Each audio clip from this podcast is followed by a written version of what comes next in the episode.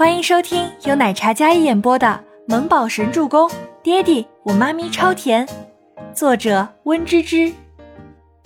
第三百四十三集。这古色典雅的办公室，檀香四溢，跟当年一模一样，没有变过。秦岚站在这里，有种恍若隔世的感觉。欢儿有心了，秦岚道。倪清欢抿唇笑了笑，没有说话。这是周伯言的意思，他也是刚才进来了才知道的。曾经他很喜欢来爸爸的办公室画画，偶尔捣蛋，但是爸爸从来都没有指责过他半句。那样好的父亲，可是他懂事的太晚。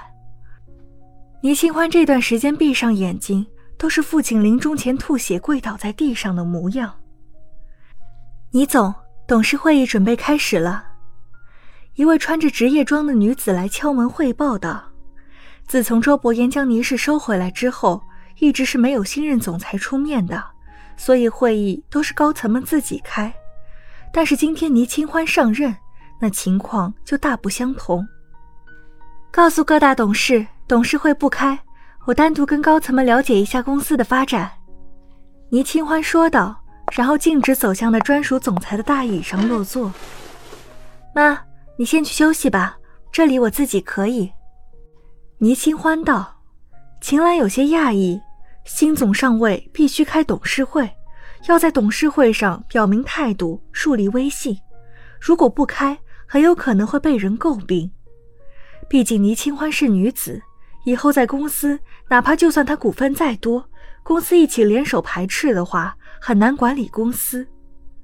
欢儿，秦岚唤到倪清欢，妈，我有我的打算。锦逸他们还在休息室，你跟他们一同离开回家吧，回家好好休息。倪清欢说道。秦岚蹙眉，显然是有话要说，但是他见倪清欢脸色冰冷，倒也没说什么。秘书将秦岚推出去，顾昌林作为公司的总经理，他从会议室走出来。然后径直往总裁办走来，跟秦岚擦肩而过的时候，脸上带着几分高傲。大侄女，找我有什么事儿啊？秦岚坐在轮椅上，听到这个称呼，脸色不免有些不好，但是还是没有制止。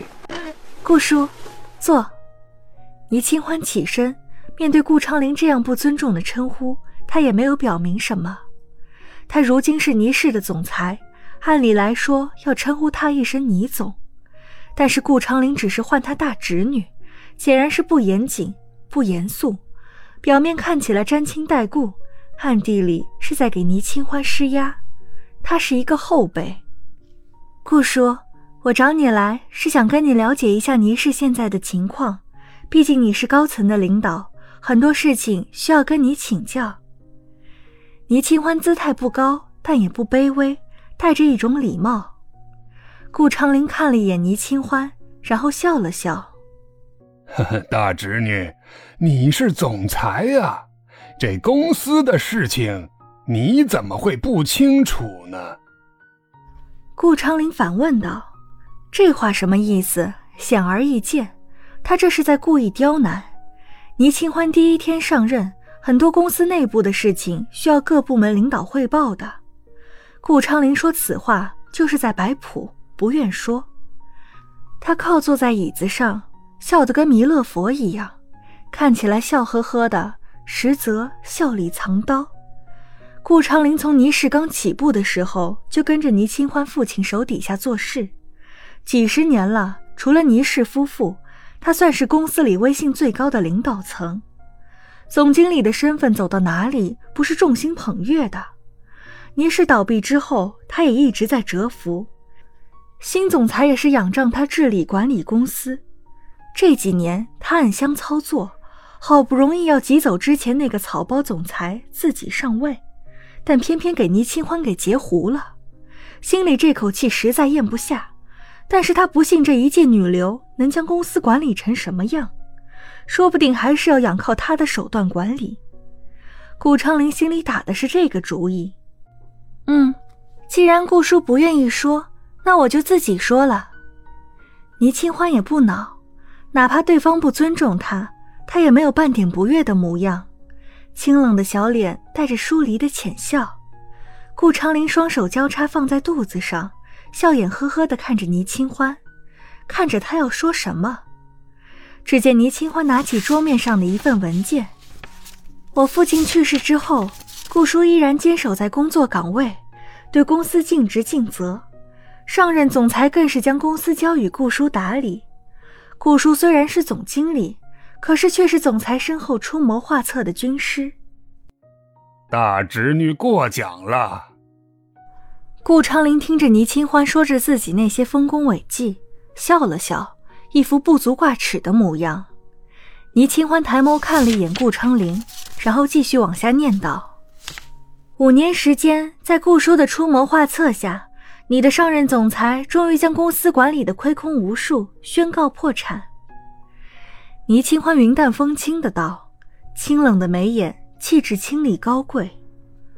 这话，顾昌林听了，笑呵呵的脸上笑容骤然凝固，他敛住笑意，一副严肃的面孔看着倪清欢，像是被踩到了尾巴一样的，面上依然维持着平静，但内心有几分心虚。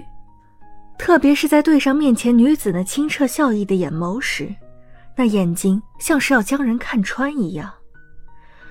顾叔，先别着急瞪我，不如你先看看这份文件。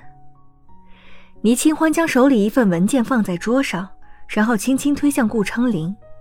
顾长林自然是不会勃然大怒，在商场上打拼的人，情绪不会那么显露在脸上。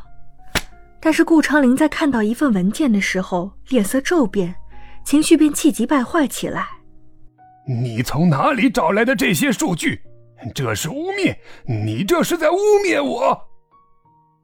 顾长林将那文件重重甩在了桌面上，怒斥道：“文件摔在桌上，扇起一阵疾风。”倪清欢眼眸轻眨，他双手交握放在桌面上，眉眼淡然。